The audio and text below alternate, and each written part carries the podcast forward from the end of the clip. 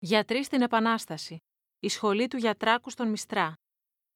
Το 1821 στον ελλαδικό χώρο υπήρχαν ελάχιστοι επιστήμονες γιατροί. Οι σπουδές ιατρικής ήταν ιδιαίτερα δημοφιλείς στους νέους Έλληνες που έφευγαν για σπουδές στι πόλει της Δυτικής Ευρώπης, όμως ελάχιστοι γύριζαν πίσω. Προτιμούσαν να εξασκήσουν την επιστήμη τους σε κάποια πόλη της Ευρώπης, τα Επτάνησα ή την Κωνσταντινούπολη.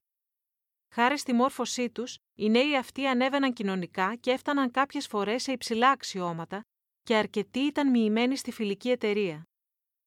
Στην Πελοπόννησο, η υγεία των κατοίκων ήταν κυρίως στα χέρια εμπειρικών γιατρών. Οι γνώσεις περνούσαν από πατέρα σε γιο ή μέσα από μαθητεία δίπλα του. Χρησιμοποιούσαν κυρίως σκευάσματα από βότανα. Για τον πόνο χρησιμοποιούσαν αφιόνι. Κάποια άλλα, πιο εξειδικευμένα σκευάσματα τα προμηθεύονταν από την Κωνσταντινούπολη, τη Σμύρνη ή τα Επτάνησα, όποτε υπήρχε η δυνατότητα. Δυστυχώς δεν έλειπαν και κομπογιανίτες που εξαπατούσαν τους ασθενείς με ματζούνια και ψεύτικες θεραπείες. Με την εκδήλωση της Επανάστασης έσπευσαν στο πλευρό των μαχόμενων Ελλήνων και ξένοι φιλέλληνες γιατροί, όπως ο Γερμανός Χάινριχ Τράιμπερ και ο Αμερικανός Σάμιουλ Χάου. Ο ρόλος τους ήταν πολύτιμος, αλλά και αυτός περιορισμένος από τη σκληρή πραγματικότητα της εποχής. Η ιατρική φροντίδα στην Επανάσταση ήταν αντίστοιχη με τις επιστημονικές γνώσεις της εποχής, για παράδειγμα άγνοια σχετικά με τα μικρόβια ή την αντισηψία.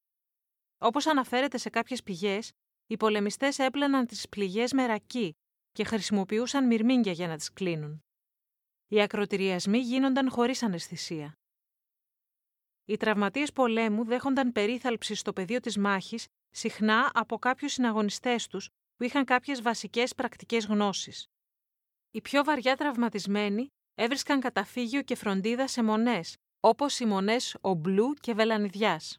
Δεν υπήρχε καμία κεντρική ιατροφαρμακευτική πρόνοια για την περίθαλψη των μαχητών. Οι άμαχοι ζούσαν συχνά σε άθλιες συνθήκες, χωρίς πρόσβαση σε καθαρό νερό, υπό τον συνεχή φόβο των επιδημιών. Όσο ο πόλεμος παρατηνόταν, η πρόσβαση σε ιατρικό υλικό και φάρμακα γινόταν όλο και πιο δύσκολη. Παρ' όλα αυτά, οι γιατροί, επιστήμονες και εμπειρικοί, Έλληνες και ξένοι, συνέχιζαν το έργο τους με όσα μέσα είχαν στη διάθεσή τους. Στο Μιστρά, την όμορφη καστροπολιτεία της Λακωνίας, λειτουργήσε η μόνη γνωστή σχολή πρακτικής ιατρικής και χειρουργικής. Δημιουργός της ήταν ο Παναγιώτης Γιατράκος, πρακτικός γιατρός με σπουδές ιατρική στην Ιταλία και μέλος της φιλικής εταιρείας. Όπως υποδηλώνει το επίθετό του, καταγόταν από οικογένεια γιατρών. Ο πατέρας του ήταν ο πρακτικός χειρουργός Ιωάννης Γιατράκος. Γνωρίζοντας ότι η έλλειψη εργαλείων και υλικού ήταν ένα από τα βασικότερα προβλήματα που αντιμετώπιζαν οι γιατροί, εμπειρικοί και μη, ο Γιατράκος φρόντισε να προμηθευτεί 300 κυβότια με χειρουργικά είδη, εργαλεία και φάρμακα. Σίγουρα η σχολή του Γιατράκου δεν είχε το κύρος και την εμβέλεια μιας πανεπιστημιακής σχολής. Όμως όσοι μαθήτευσαν κοντά στο Γιατράκο, όπως τα αδέρφια του, ο Απόστολος Αλεξάκης ή ο Ανδρέας Πετιμεζάς, προσέφεραν πολύτιμο έργο. Σε πολλές περιπτώσεις βρέθηκαν στην πρώτη γραμμή σε διπλό ρόλο, πολεμιστή και γιατρού, όποτε οι συμπολεμιστές τους τους είχαν ανάγκη.